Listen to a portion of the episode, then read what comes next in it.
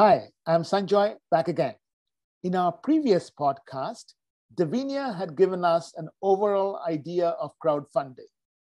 In the next 30 minutes, we will talk about not only how this new trend affects local entrepreneurs, but also incubators. We will also talk about how foundations can support this new development. Davinia, let's talk a little bit about crowd lending because obviously that's a big one out there. Could you tell us a little bit about, you know, tenure, interest rate, currency? You know, how does a company raise money and what type of money does it raise on these platforms? Yeah, so you really have your your two, I guess, um, you know, archetypes when it comes to the platforms. So you have the platform's charm impact, um, and then Kiva's what they call the direct lending initiative. And so those two platforms provide ten to fifty thousand dollar loans, and Kiva is the one that has no or low interest. Um, Charm they their interest rates i think are typically sort of eight most of the platforms the, the interest rates are somewhere between 8% per annum um, and about 12% kiva does usd denominated loans whereas charm um, does sterling denominated loans as far as tenure goes it really depends um, you know it would be matched to um, you know, if the company, for example, is providing asset financing to their customers, then that tenure will typically be matched to that. What I often see is about 36 months seems to be sort of the average. Um, I think the shortest I've seen is probably 12 months. And then for mini grids, that can go up to about seven years. Um, so there is really a wide range depending on the company model um, and then obviously the where the company is in the life in their life cycle you know are they super early stage and just need like 10 20 thousand dollars or are they you know in the growth phase where they need five hundred thousand dollars plus well three years to seven years sounds really encouraging because that's the type of money that you'd get uh, from institutional investors. In fact, many for many institutional investors, uh, three years and seven years is very risky. So, you know, if you're getting that type of money on crowdfunding platforms, that's very encouraging. But I've also heard of a thing like a company has a campaign and then does multiple transactions within the campaign. Have you seen anything like that? Yeah, so there is a bit of a difference between I guess what the investor or the user sees on a crowdfunding platform and what goes on behind the scenes. So often a campaign will only be, um, I'd say the average is probably like two hundred or two hundred and fifty thousand dollars. But many of the platforms, particularly those ones that are doing the much larger loans, they will approve. Um, so the transaction will be approved, but that transaction might be, like you say, you know, it could include four, five, six different campaigns. Um, and the advantage of that for borrowers is that, you know, often when you get a facility, say, like through a DFI or an impact investor, you have to draw down, let's say, your $1 million immediately and then you start paying interest on that. For with crowd lending if you you know just need say $200000 now and then you need $400000 in four months and you know then you can just kind of you can stagger your campaigns to match your funding needs and reduce the effective cost of capital because it's so flexible. At the same time platforms you know they it needs to make sense for them. So often they will have um, certain you know restrictions like you have to raise at least 600 or 700,000 US dollars on a platform each year. But there is the possibility that you know you might get approved say for a 1 million dollar facility and you might end up only needing to use 800,000 of it. And so that means, you know, you're not paying interest typically on that 200,000 that you didn't use.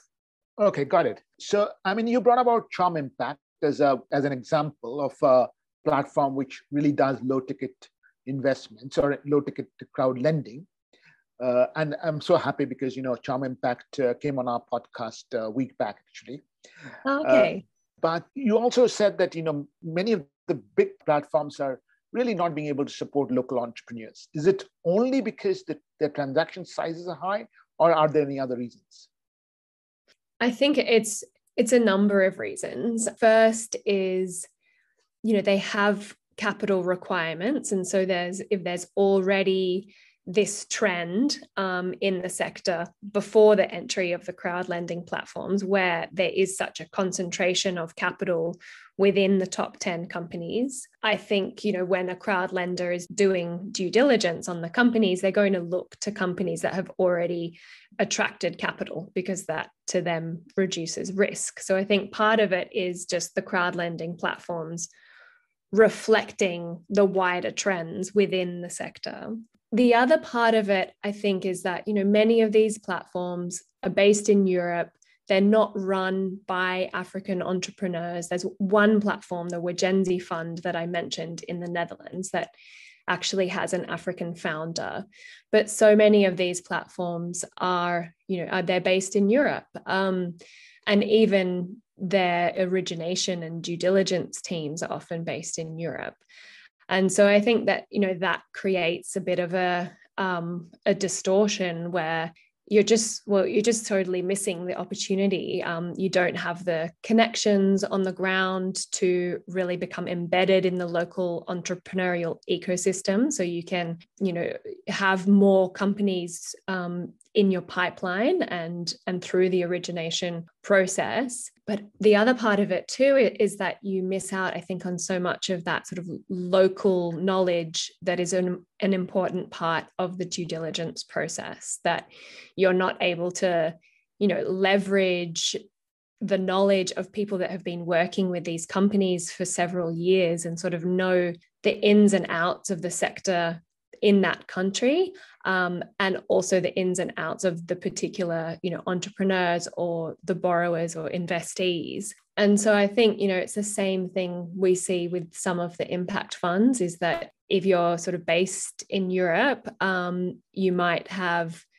you know a very western centric view during the due diligence process and then you're also not exposed to a wider range of companies um, to you know within your pipeline?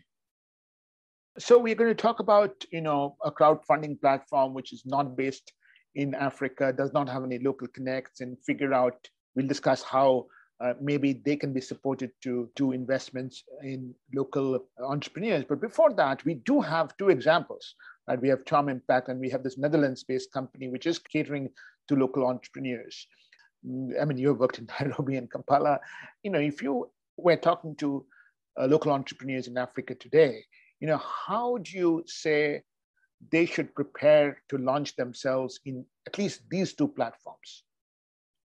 Yeah, sure. So I, I think part of it is, you know, is knowing the market, knowing the players, um, knowing the different investors, what they're looking for, what what's their ticket size um, you know how many years of operation do they need before they'll even start looking at you?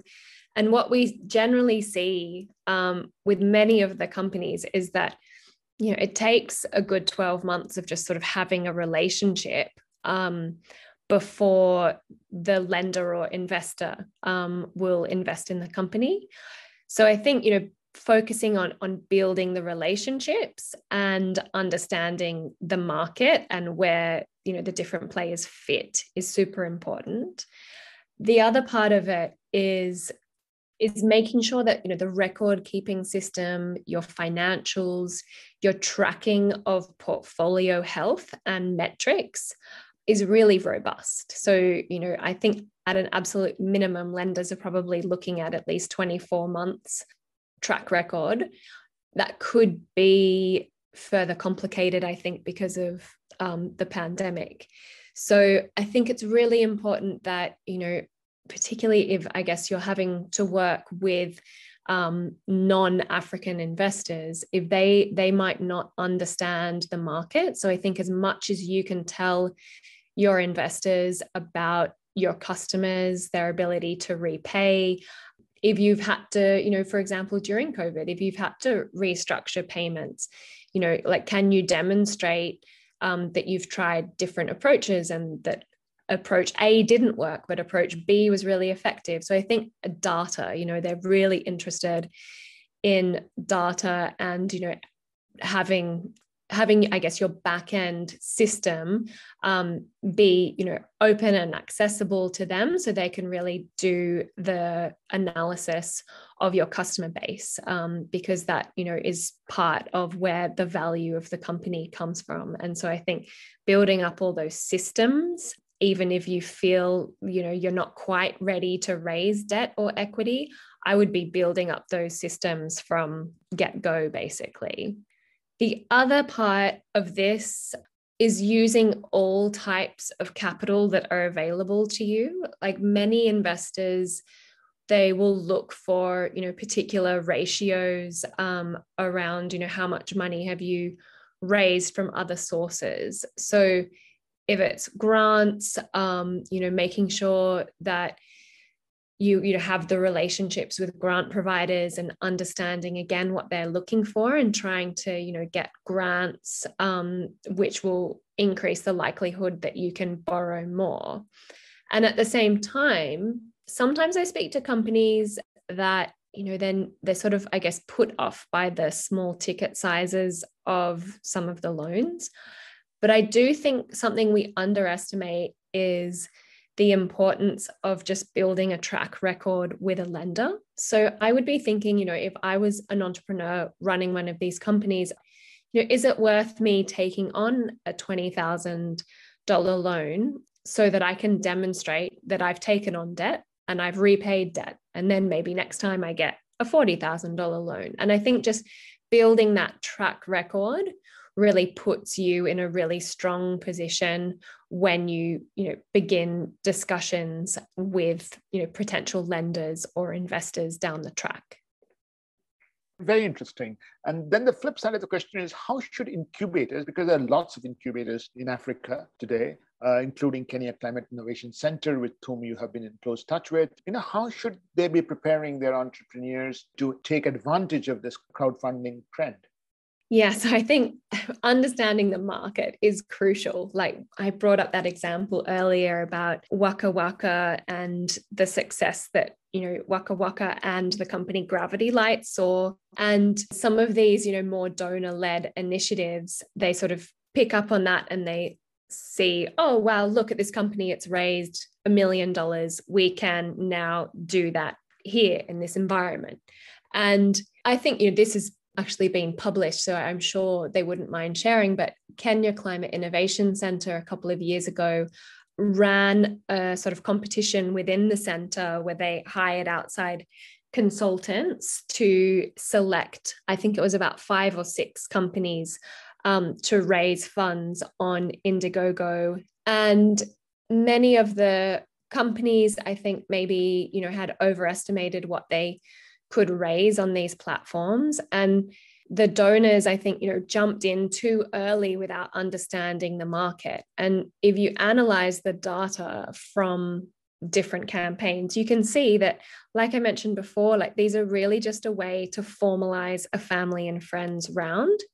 And so if you're using indiegogo say and at that time the only way to transact on indiegogo is with you know a mastercard or a visa card and if that's a Kenyan company trying to raise money and all of their network is in Kenya and uses M Pesa, is just completely wrong product market fit.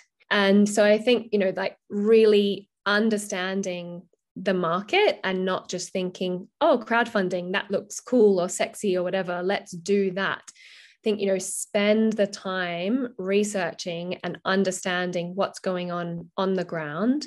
And then if you still want to do something um, make sure you know it's it's the right fit. There are other platforms in kenya. There's one that we work with called mchanga and they use m-pesa i think also you know paypal and visa and other you know payment mechanisms. But it's you know fit for the market where your network is and that's you know i think really one of the big takeaways is the incubators not being superficial about things, you know, like really understanding what's going on, getting their hands dirty, and building something that's based on evidence and not something that just looks cool.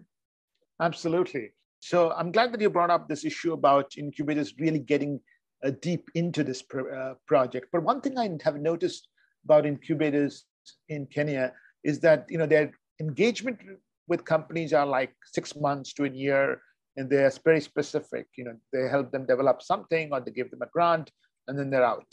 Do you think you know with the crowdfunding they need to be with the companies for a longer time? Yeah, I mean, I think that just speaks to probably one of the wider issues. It's not just about crowdfunding, but it's about incubators understanding their incubatees over the long term and really matching their support um, across the company life cycle. So, ideally, I think an incubator should be able to work with a company that you know has a few months um, of operating history, but likewise has you know five six years of operating history so I think it's really important to have the technical assistance in place across that life cycle. Um, but likewise, it's really important that they have the access to finance. So I think the key thing for incubators is that they need to understand their companies and, and let's remember these companies, you know, are across many different products and business models. And so they need to understand those nuances within the company life cycle that could be you know zero to sort of seven years plus. And so i think these incubator programs you know rather than just being like a launch pad or something that you know sounds great but it doesn't really you know other than like a quick upskill for the entrepreneur it doesn't really allow an entrepreneur to like grow and, and cultivate their business. So I think that these incubators, while you know they might run like a launch pad type accelerator within the incubation program, they should be really thinking about a minimum of a three to five year time horizon. And they need to, you know, obviously provide the technical assistance across that life cycle, but also play, you know, the matchmaking game um, across that time. So, you know, early on, perhaps it's grants. Um, maybe then it's concessional capital, and and and incubators could be thinking, you know, how might we work with some of these funders that are serving early stage companies? Um, how could we work with them to reduce the risk to the lender? So you know they could create a sort of blended financing instrument where the incubator the incubator provides um, you know some sort of subordinated capital or um, grant um, alongside the debt. And this means you know that there's increased access to capital. But like i was mentioning before it's also important for the companies to demonstrate, you know, we haven't just had grants, we've had loans and we've paid them back. So I think it's, you know, really important for these incubators to understand what's going on for the companies at year one, year two, year three, not just this jump from, you know, really small grants in the beginning to you know a bank loan um, we need to understand what happens in between that process and how we can be leveraging public funds to support access to finance um, from really early on. Absolutely. Uh, but there are also and you brought this up as well you know the use of uh, public money, but there are also foundations, private sector foundations, and public donor agencies who are uh, the issue about local entrepreneurs in Africa not having the same access to capital. How should they be thinking about crowdfunding to solve the problem? Yeah, so I mean, it's really exciting. I think that crowdfunding is now part of their agenda because I know, like, when we started out in 2015, crowdfunding wasn't on the radar. Um, and I think now that it makes up about 10% um, of all funds raised, there is increasing attention, which is really wonderful. But I guess yeah, it also comes back to this thing of do they really understand the market or have they just heard that crowdfunding is growing, so they're doing something in crowdfunding. And again, that can sometimes mean that rather than it being like a market led initiative where there's a really deep understanding of the market and the nuances within the market, within the business models, within the different jurisdictions, it can sometimes be a bit of a, a donor led initiative. And that means particularly where the donors, um, you know, lay out the design of the intervention before understanding the market, um, that it's almost like destined to fail. So one of the ways um, I've seen that is that you know a lot of donors talk about what's referred to as match funding, where a donor financing alongside the crowd investor. So if a crowd investor um, invests, say, you know, 500,000 pounds, euros on the platform, the institutional funder or, you know, the foundation or DFI would typically put in, let's say, somewhere between 20% and 50% of the campaign target. But what this ignores is that many of the platforms, particularly those European platforms I was discussing earlier, um, those like investment style platforms, many of them have very high investor demand. And actually, investor demand far outstrips the supply on the platform. You know, some of these platforms actually are getting like complaints from their investors saying there's not enough campaigns, you know, or they the investor has already invested in a campaign, the money has returned to their wallet on the platform and they want to reinvest in a campaign. And they just can't because the volume is just not there.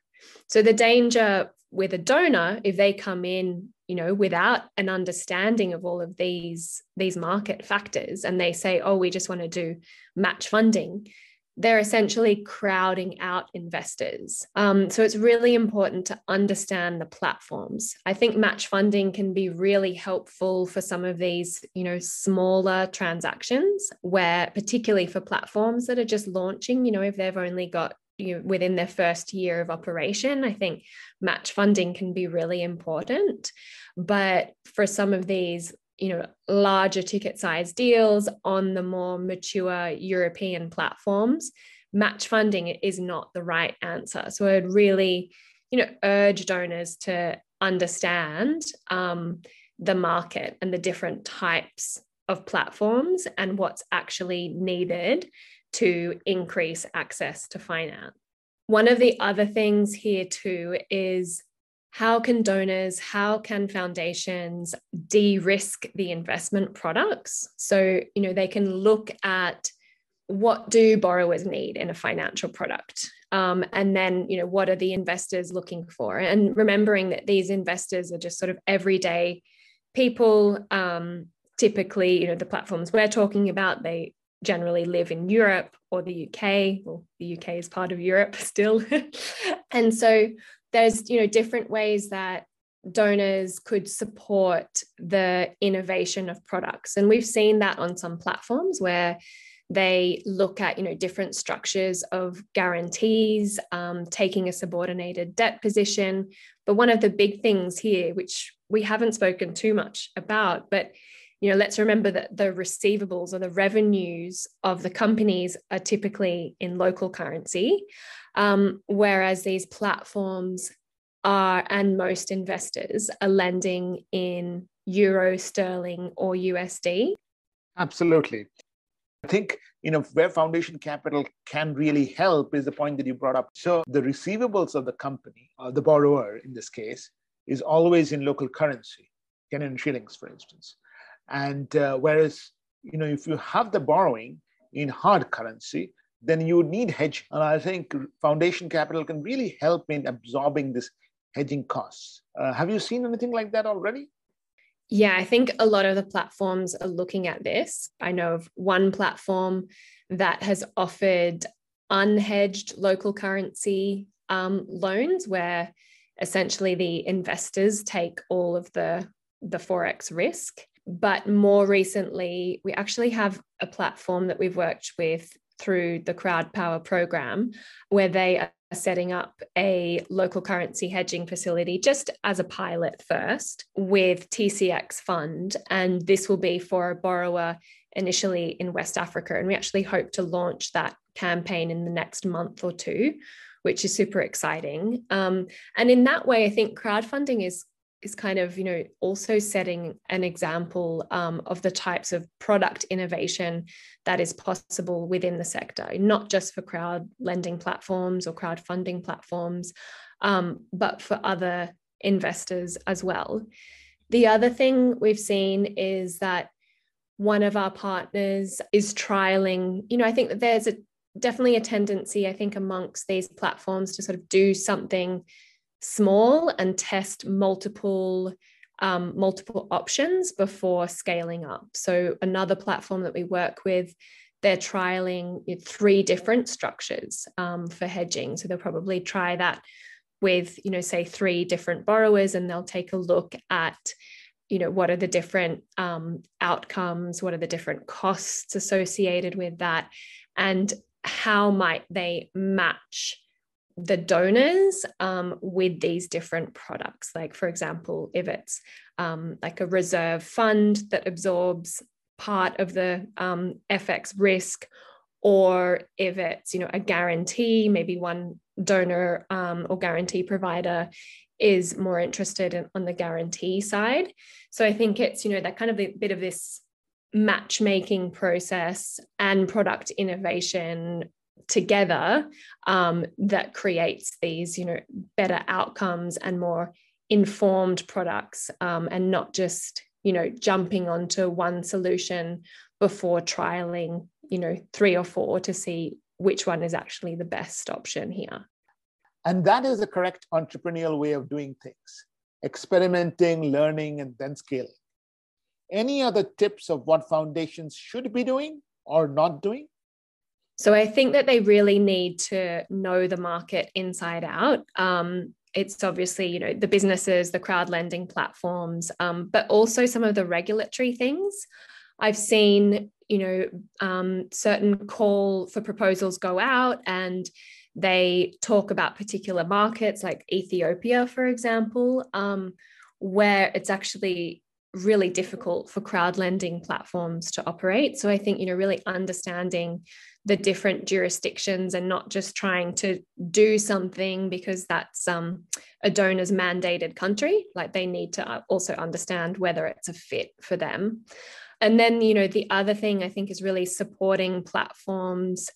Um, platforms often know the ins the ins and outs of the different countries, so they should be like working really closely with the platforms and seeing, you know, what can they do to support, say, the creation of a special purpose vehicle or other operations in countries, um, in countries in sub Saharan Africa, so they can actually create more access to finance. Um, so I think, you know, really thinking outside of the square of match funding. And the other thing, too, that's an important point, and I think you know because of covid it's actually you know one of the silver linings of covid i I think it's really highlighted the importance of these platforms, these initiatives um, not being run from Europe. I mean, they need to be run on the ground and they need to have staff and people on the ground to not only understand the ecosystem but you know we're in a situation now with covid where people can't travel and so that really you know would creates like a big disadvantage for companies that are based in Europe and don't have operations on the ground. So I would really be thinking about, you know, how can you build the the pipeline generation, origination, due diligence teams on the ground um, so that you can ensure the continuity of operations um, when you have you know shocks like we've had over the last year or so. I think thank you very much, Davinia for helping us understand the entire gamut of, of crowdfunding. And I'm really excited that this will solve some of the problems, though I recognize that it's still very much concentrated towards the larger companies, but you know, it will solve some of the African problems. So one final question. I know you have been in investment banking, you talked about this earlier, and then you have been now in crowdfunding uh, and in uh, emerging economies. Now you're going back to business school in Oxford. You know, when you come back, how do you expect the world of impact investing to change? it's a big question. Well, so I think that, you know, there's definitely um, a realization within you know different economies governments um, and the private sector that people are becoming you know much more conscious about where their money is going. And that can be you know like the products in your home what you wear but it's also extending now into financial products. And i think you know this is something that we've seen with crowdfunding is you know crowdfunding is really one of the only ways that retail investors um, can get access to these types of uh, investment. So i think you know it's such a huge opportunity that is currently untapped. And you know the other you know part of this is that by the end of this decade, one in five consumers are going to be based in Africa, and about half of them are going to be affluent or middle class. And so there's obviously, you know, this huge opportunity there.